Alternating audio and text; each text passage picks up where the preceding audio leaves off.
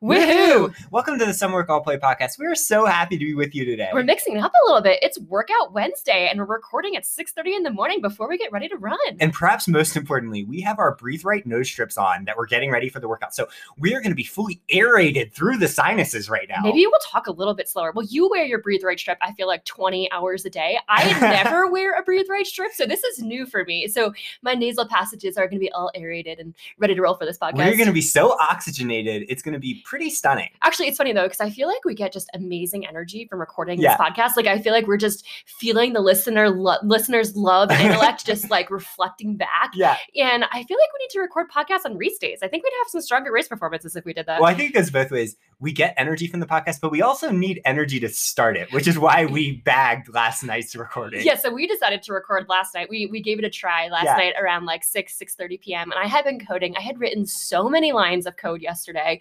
And all of a sudden we got to the podcast and we tried to record 10 seconds. And I looked at you just like a, a deer in headlights, like, David, I don't know if I can do this. This is a totally different brain space. I don't really understand code, but my understanding of what Megan's brain code was like at that time was zero, zero, zero, zero, zero. We got 30 seconds in, and she's just like, nope. I don't know. I don't know how to I don't know how to put a one in there. Yeah. well, you had a busy life, which also gets to the point that you finished your big test last week. I'm done. It feels so good. And uh, yeah, there last week we talked about the fact that like if these tests didn't go well, Yeah. you may be hearing some advertisements on this podcast, but we got no advertisements for you today. As of now. As yes. of now, I think it went well. Don't have grades back, but um, yeah, I think it was good. Yeah, yeah, I think you're on the path to uh, being done this program eventually, rather than having it take like the next 30 years of your life, like most PhDs. Eventually, it's a great description. I feel like I started giving confidence intervals surrounding the time in which the Yeah. PhD program may be done, which I think is pretty typical of most PhD programs. Actually, it's funny. I was telling you the other day, I think PhD programs are so hard because of the uncertainty Yeah. involved. Like, I was going into this, like, ah, nah, I'll be good. I got this. I did med school. What are we talking about? Like, Yeah. this will be easy. And there's a lot of uncertainty involved. In That's this. super interesting. I wonder if that uncertainty is a good metaphor for a lot of things. Like, you know, you think about your med school program, even, or undergrad, or any academic program, most of them, it's this set timeline that you're on. And almost everyone I've ever coached that does PhD programs talks about how they are mental mind fucks. It totally, and I was like, I was like, nah, I'm tough. Yeah, I yeah, got yeah. this. It's not going to mess me up. And it's hard. It's so hard. I think what I loved about medicine was that it was such a linear path. Yeah. But of course, I was like, it's time to step off that linear path. It's time to take some swerves. And my swerves are leading me to uncertainty. And I guess it's, I guess it's good for life to get used to this because there's just more uncertainty ahead. You took a big dive into the uncertain end of the pool. Um, but But I think it's probably a a metaphor for everything, though. Like when you think about running, running is this ultimate uncertain environment, and, and that we're all putting ourselves out there, which I think can be really disconcerting, especially for people with really big goals, but you don't know how those goals are actually going to, to unfold, which is almost like a lot of people DNFing um, PhD programs. And a lot of the time it comes down to, I just can't take this anymore. Well, I feel like with uncertainty, we we've been talking about the one and Yeah. oh mantra so much on this podcast, and I feel like that is like the mantra that you need for PhD programs. Yeah. It's like one day, one day, one day. You know, just keep stacking those days. or even one email at a time, Yeah, yeah, exactly. one, One, pipette at a one- time, yeah, one yeah. a time. One failure at a time, which just Yeah. leads to another failure, which leads to another failure, which leads to another failure. Yeah, for sure. No, I'm, I'm. But I think what I've really thought about in this like test taking process is I used to get so nervous Yeah. for tests. Like I wouldn't sleep for days. Like it just was kind of like a life disaster. And I would try to do these big workouts on Mhm. test days because I was like, oh, like I'm gonna. This is the brain energy that I need to show up and perform well on test days. But I think it actually just made me tired. yeah. So for the first time in my life, I like tapered my brain for a test, and I think it went well. That's so interesting. So in your old test, would you you would just wake up early and do hard workouts? I Oh feel like I remember that. I remember like step one, I woke up at 4:30 in the morning because I was like, if I, I mean, I was out the door like running at 4:30 in the morning, and I was like, because if I get in this run, I'm gonna be in a much better Yeah. brain state. But I think all it did was just make me tired, and so now I have this thing with like any athletes who are out there like Yeah. taking big tests or doing presentations, like let's do an aerobic rebuild week. Let's get that brain ready to rock and roll. so you think we should taper for some life things too? yeah, I do. Do you think we should taper for first dates? For first dates, uh, yeah, but actually, maybe tapering for fourth dates is better. Oh shoot! yeah. Yeah. Really gotta really gotta work the timing on I don't know. one. I'm past my dating prime, so I, I wonder if it's uh, accelerated earlier than the fourth date at this point. We'll I mean, have to ask our maybe some confidence intervals. Maybe it was the third date at Yeah, this point, I guess it knows? de- depends if you're using Tinder or Bumble. um, yeah, so we've had a great week. Megan's done her done her tests. We did some to celebrate. We did this wonderful hike off trail in Boulder, and just as we're like a mile in or so, kind of in this this uh, desolate area, all of a sudden we hear gunshots right next to us. Actually, what happened before this was I was leading and I was like, David, there are some really weird noises out here. And you looked at me like I had four heads. You're like, oh, Megan, like, stop thinking everything is like a crime scene. Yeah. I listen to way too many crime podcasts. And I'm like, there's people out here to get us. I actually don't understand why do women listen to so many crime podcasts. I was looking at the demographic. Because we're evolutionarily primed to think about it all the time. It's kind of like men and sex. Like, this is like women and crime scenes. Oh my gosh. That's a really fascinating observation that we're going to just drop right there. Um, so, yeah, of course, I played it off. And then 30 seconds later, it was like, sh- so, sounded like shotgun blast right next to I us. I mean, right next to us. Like, I, feel like, I mean, I am shocked we didn't hear like the whizzing of the bullets Yeah, yeah. next to us. and yeah. we're right in this like ravine slash gully gulch or whatever you want to call it and so we're just like okay well we can't go backwards where the gunshots were so we just kept going forwards and it was i think the perfect decompression uh, moment because we were you know all of a sudden we go from being like oh man a test oh we have these things to do oh we're not really present to we might die right this second And it was like an Oregon Trail. Like I feel like we were living like a virtual Yeah. Oregon Trail game because there were all these like bones scattered on the side of the trail. hence why the gunshots were relevant. And I was like, oh, these animals died of dysentery. And Yeah. then we get to the end of the journey and we had to literally ford this river. And you had to carry Addie Dog across this like raging river to get across and back to like our destination. And I was like, ah, we're just we're just crossing the Oregon Trail River. I was pretty proud of him i did not lose that oxen which is perhaps my biggest You did accomplishment such a good job. I was like, so David does naked chin ups every night as like his main form of strength they routine. have And to be I was naked like, I was like, if there is one thing the naked chin ups are preparing for you for, it's fording a river carrying Addie Dog. and it was like such functional strength reminder. Well, they have to be naked because the clothes are just extra weight. I can't afford to do any extra weight on my chin ups. But it was so amazing because I feel like after this test, like, I don't know, I'm pretty good at carrying like big stress Yeah. buckets around and not even like allowing myself to process it. And I feel like after I have these events where like the stress bucket should empty, I just fill it with the most Yeah. mundane shit in the world. like I'm like adding in like emails and like things I could have said that could have upset someone or like all these stupid things into the stress bucket instead of emptying it out and almost getting shot in the woods was like such a reminder to just like empty the bucket out. It's like, no, I need to like empty this bucket. I need to like take it to the ocean and just start pouring it out. I love what you've always said that about stress buckets. And it's so fascinating to me because I think it's so true that we just have a bucket that we're going to fill up almost no matter what. And the point isn't necessarily what we're putting in, the point is the bucket. Yeah, Like, yeah, what can we do with that bucket? And How I can we small, it was like shrink it or at least change it? And my brain just naturally wants to go like drip, drip, drip. Yeah, yeah. It's gonna be like that faucet that just drips from Oh like God. 2 a.m. to 6 a.m. and also sounds like a crime scene. Well, they, call, Um, they call it like water torture, I believe. So, yeah, yeah, no, that is like what I do to my stress bucket, and it's bad. Well, it's fascinating actually because we've been talking about on this podcast about how I got a whoop, and the biggest thing that I've learned from my whoop is that I am. I mean, my whoop is telling me I'm a piece of shit at all times, but it's exactly what I need to hear because it's like I need to manage my stress a little better. The whoop is like those gunshots. It's like, you are a piece of shit. what are you doing with your life? Well, it's funny because I think I do have a high capacity for stress. Yeah.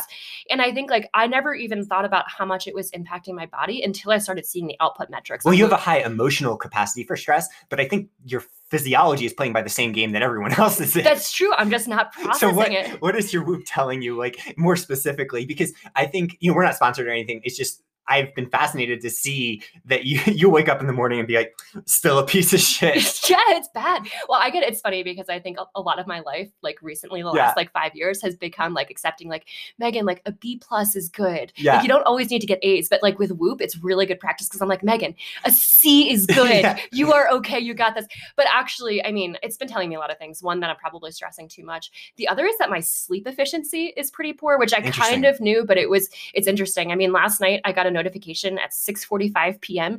to go to bed at 7:15 and to stay in bed to 7 p.m. So to be in bed to, for 12 hours to get only eight hours of sleep, which tells you how poor my sleep efficiency is. yeah your sleep economy is not very good we're talking about improving running economy we should be talking Yeah, about how to snoozle economy I mean, that's like that's bad. That's Yeah, yeah. bad news bears. does yeah, that mean that you're like moving around a lot or are you actively awake in this time I'm actively awake Interesting. during this time. Actually, yeah. I was telling you that last night, which was a good night of sleep, right? You Yeah. were you were kind of singing. You were singing. You were doing kind of like some jazz scatting in the middle of the night in your sleep, and I'm like, that's probably not going to look good on the whoop. Oh, it did not look good on the whoop. So I've been learning to, I mean, it's been super helpful, but I think I've also been learning to just like, you know, I'm going to have to like empty the stress bucket in And let's whatever try way I to can. shrink. Let's try to shrink our buckets however we can, even if it takes some freaking shotgun blasts Yeah. in the woods. Throw it out to the ocean. Um, so we're going to do a couple recommendations too, because we always get emails about that. We wanted to say, uh, watch the movie Paddington 2 because last week for Actually, Yeah. whole, side note: watch the movie, Pad-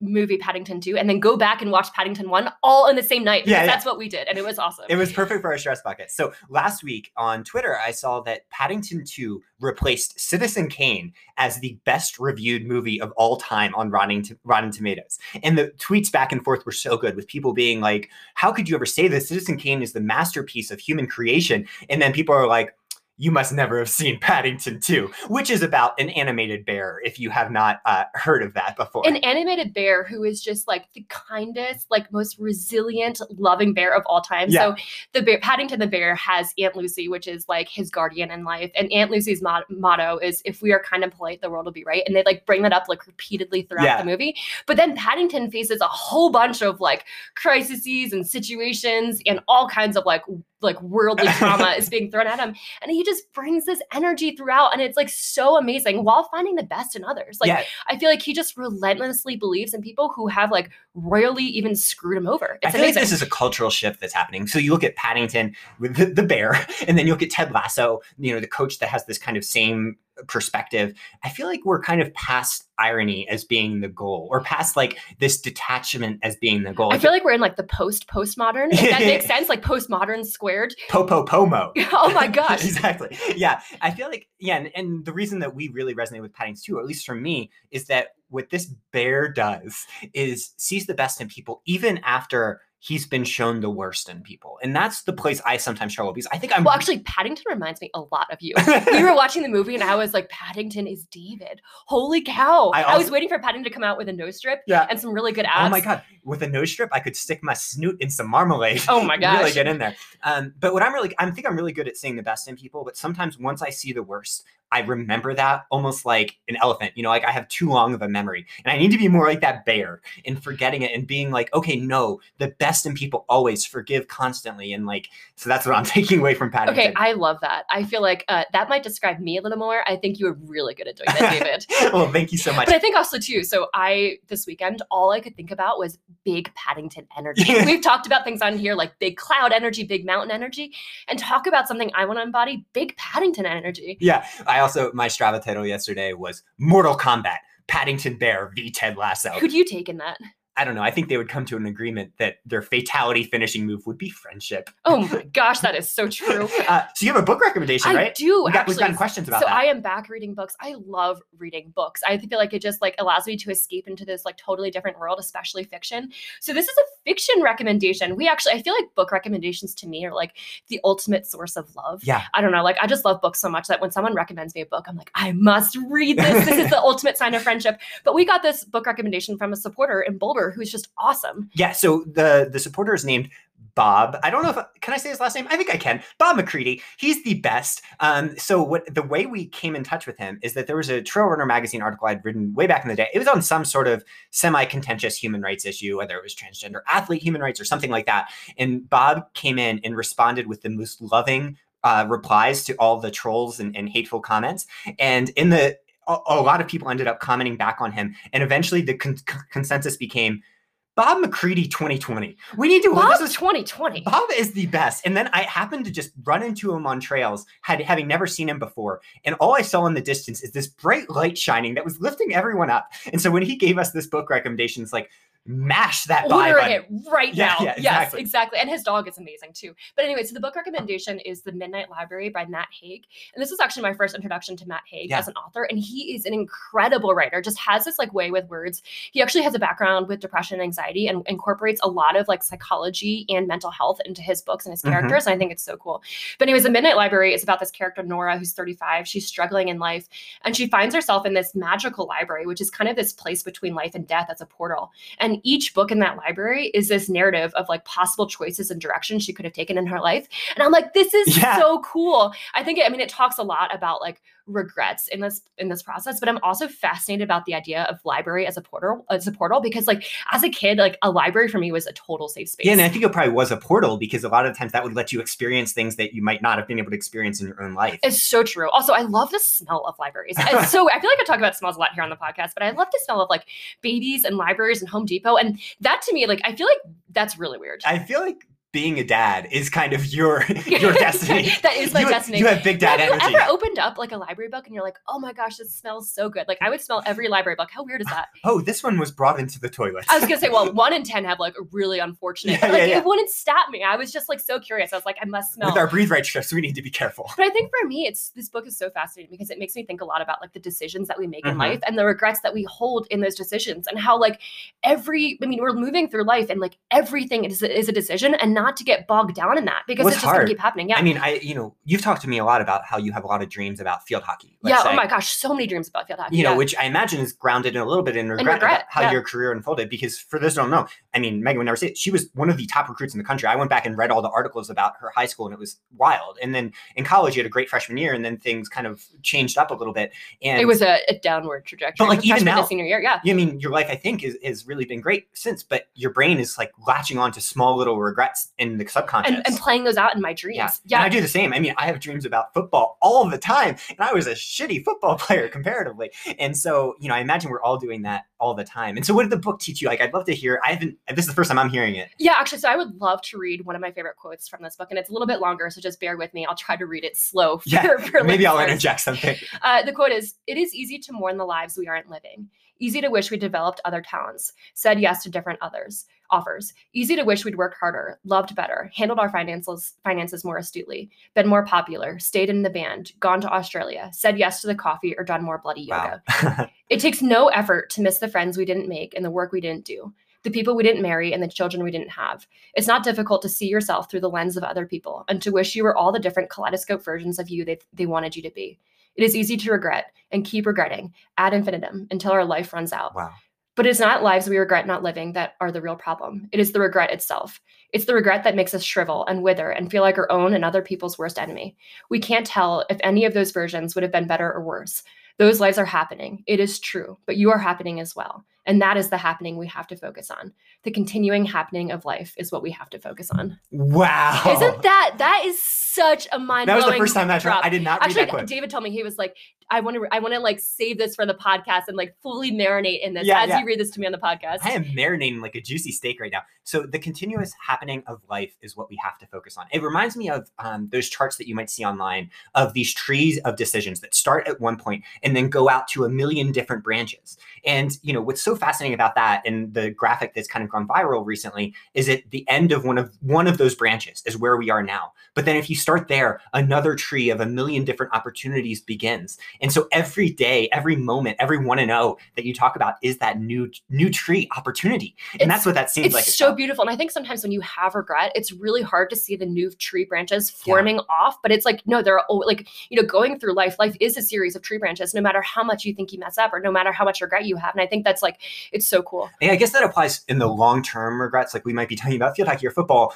or God forbid, like something else that happened. Or you know, if you think about even relationships that Actually, it's funny you say that because, and this happens very early Yeah. in the books, I'm not giving it away, but one of the character's main regrets is divorce. oh wow. Actually, and it's a big, I mean, that's like the first book that she goes to in this mysterious library. So it's an amazing point Well, and that I up. mean that's even relevant for one of the things that we mentioned we might talk about today, which is it just came out that Bill and Melinda Gates are getting a divorce. Uh, which was shocking to me. yeah, yeah, it's it's super shocking, and also just draws home that a lot of what we see, it's really tough to know what's actually happening behind the scenes. I mean, I saw uh, social media posts from both of them about can't wait for the next 25 years of laughter with this person. Um, and it gets back to you know what you see is not always what you get on social media because a lot of us are trying to apply our empathy to social media. It's like how would i feel in this other person's shoes? Like we are doing about this divorce. Like both of us are like oh that would be so sad. I know I see that and I'm like, oh my gosh, I can't even imagine how awful but that is maybe to go through. but maybe it's not you know because we don't have full information to put ourselves in those shoes. But on social media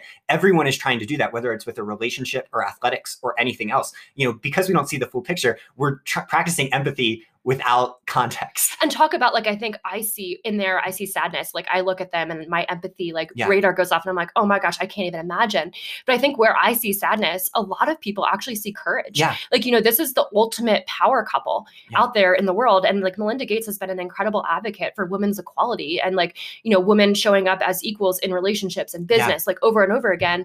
And the amount of courage that it must have taken for the two of them to do that knowing that it was like you know they've reached this point in business, they've reached this point in their relationship, and they know it's going to be like national news for days. Yeah. And I mean, that's just really impressive. well, a new tree of opportunities is beginning. You Yeah. know, life continues on, and some of the the athletes I respect the most on the team are ones that have had hard divorces. You know, and seeing the trauma of that situation sometimes, and seeing what blooms after, is the most beautiful thing I've ever gotten to witness, perhaps about human nature, because it's a full reset on that tree. Like, and I mean, not to say that that isn't like a bad thing always you know like, but there can be so much beauty in things that we consider negative and consider like i'm sure nora in that book it sounds like that these these things that are maybe downsides or, or the worst things like once you view the whole picture and view this continuous tree can actually be where life happens and it's, it's so true. It's like these are where like you know those those beautiful trees that just sprout all these like buds in the springtime. It's like that might be what you're heading towards, but I think sometimes it takes a lot of time to see that. yeah You know what I mean? And it takes like I mean it may be five years, it may be two years. Like it, that's just so hard. i guess it's about finding the buds Oh shoot! to, to bring it down to colorado's lax marijuana laws um,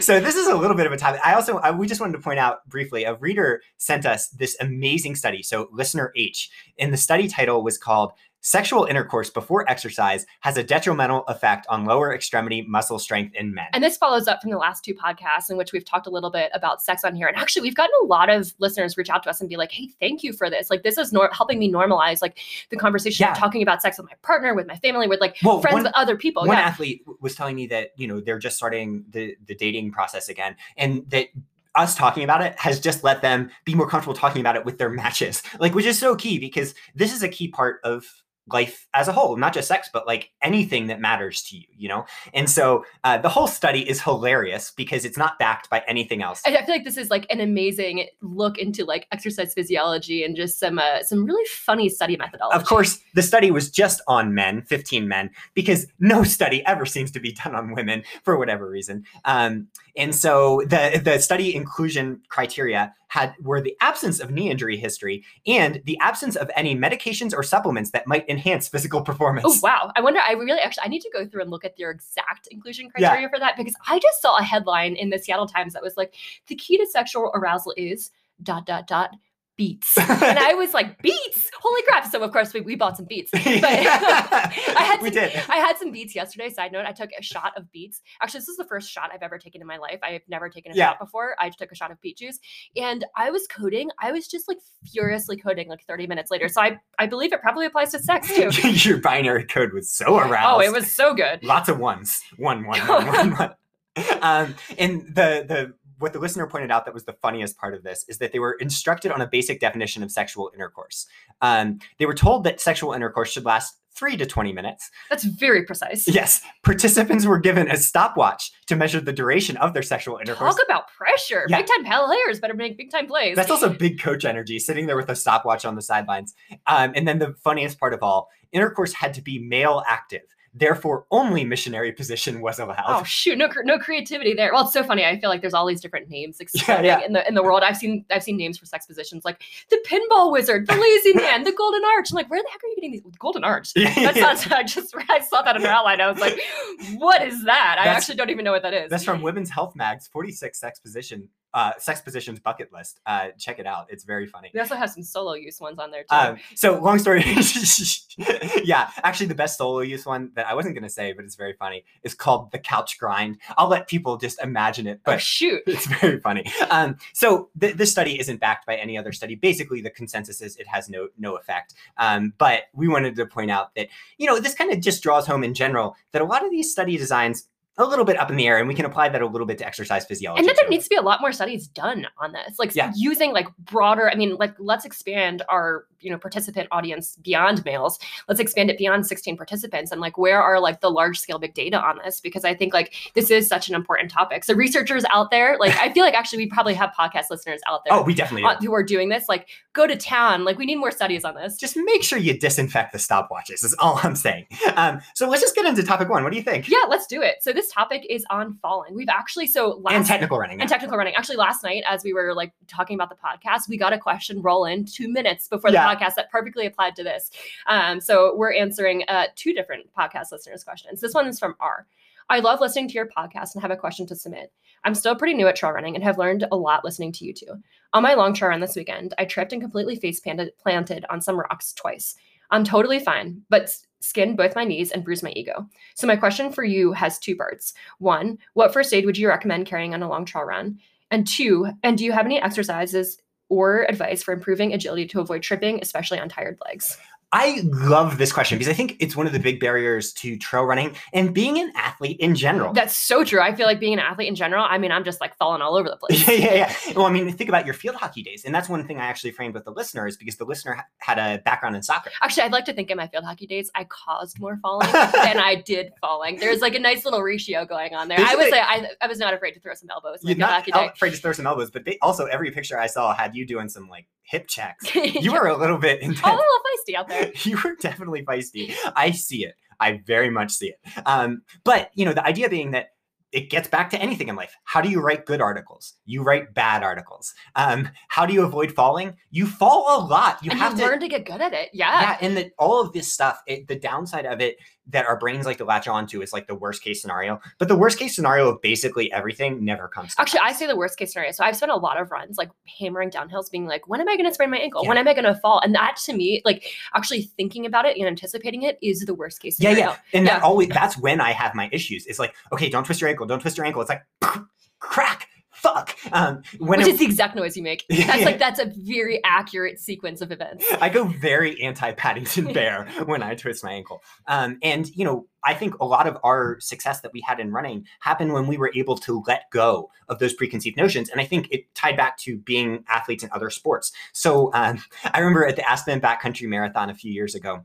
I, I had fallen during the race and I get to the finish line and someone comes up to me and looks at me and is like, what the fuck is wrong with your face? And so I go to the mirror and my nose was pointing like an inch to the left. Actually, there are pictures of you finishing, and it like you could see it. Like you weren't even. I mean, it wasn't even close to your face, and Yeah. you could see it from like a half mile away. so there was a lot of blood, but I couldn't tell it was coming from my nose because it looked like it was coming from everywhere. And so I go before Megan had finished, go into the bathroom and just put one finger on the bottom of my nose, one finger on the top, and just Sounds like a chiropractic adjustment of the nose. it was. It was one of the most satisfying moments of my life. It's like popping a pimple, but Yeah. much greater. I wish I was there for that. well, then every day for the next year, I did. I kept doing that. Just to, I probably didn't break my nose. I Probably deviated my. Actually, you should have left it because I feel like the breather strip would sit on it better if you Oh, had that's so the. true. Yeah, it would like anchor it almost. I actually read last night that dolphin penises have an S shape, and that was kind of what my nose would have been like a dolphin Fun penis. fact of the day. Jeez. it was a very fun fact. Maybe that could be a topic for another day of why I was looking that up. Um, and M- Megan has that experience too. There was a time at, Well, I have that experience too. with 14 inch dolphin penises. Okay. No, at the Bar Mountain Trail Race, uh, one of our athletes, Mark Tatum, was taking video that day, and he was taking video of you. And just as he was taking video, you clapped to the ground. And it was like the best video I've ever had Yeah. taken of me. I'm like, if there's a time to fall, it's right when you're on video. But no, it's true. I've done a ton of falling. And I feel like actually, I mean, usually it's not as bad as the moments that I play out in my head Yeah. as what it's going to look like it's going to be. And I've just gotten good at it over it's something to manage, not avoid. And by by doing that, you're embracing your athletic nature. I mean, you look at a basketball player or soccer player; they're not like, "Oh my God, I'm going to fall in this game." You know, and the same goes with runners. Almost all falls don't turn out to be much, and if they do, you just rest for a bit, and it's part of the process. And it's totally okay if it happens too. So I've seen a lot of falls happen, like the last mile of a run when you've done like really Yeah. technical trails in the mountains, and then all of a sudden you're on the sidewalks coming back home, and you just fall on nothing. I've done that too. It's totally okay. Um, but I think one thing that I like a few tips. I think for me, I really think about quick feet when I'm descending when I'm really on technical trails. So thinking about like high knees, um, like lifting my knees up and over rocks, um, you know, letting the body be loose on descents, like loose arms, loose face. It all really helps translate to having this quick feet. quick feet is the biggest thing of all. If you're moving from one foot to another, then you're going to avoid like what happens when you have one bad step because if you have one bad step, you're already on to the next step. And this gets back actually to listener ETU who sent that question last night. So drills that can help. High knees before every run. It's one thing we always do. So quick high knees. One, two, three, four, five, six, seven, eight, nine, ten. We love ladder drills actually. Yeah. Like you can, you can buy one of those ladders on Amazon and it's amazing for like agility and speed. Like think back to like soccer days, field hockey days, lacrosse days, like whatever sport it may be, channel that athletic energy doing ladder drills. And then keep your eyes down and focus. You don't look straight down, but stay focused, stay in the moment, really try to focus on presence. This is meditation on the move. It's why running is so cool. And I think ankle taping, we've talked about this in prior episodes, helps a ton. It gives me so much confidence as I'm descending. And the other thing is, is like, don't hold back. Like, Yeah. you know what I mean? Like, you know, don't reach for things. Like, as soon as you feel like you're falling, also just like tuck and roll. It's like a baseball pitcher. They say that if they aim, if they try to aim it, they never hit their spot. You just have to throw it. And that's exactly how you run. You have to throw yourself down. And if you can do that, if you can learn to let off those constraints, anything is possible. Anyone out there can be the best technical It's really runner. helpful to do that in the setting of a race. Like, I know my competitive Yeah. juices, and I'm like, it's time to just roll. We got this. Yeah. So let those competitive juices flow, even if you're out there solo. Rate, subscribe, review, whatever you do for this podcast. We you love you guys. awesome. Woohoo. Woo! Big Paddington energy. Bye.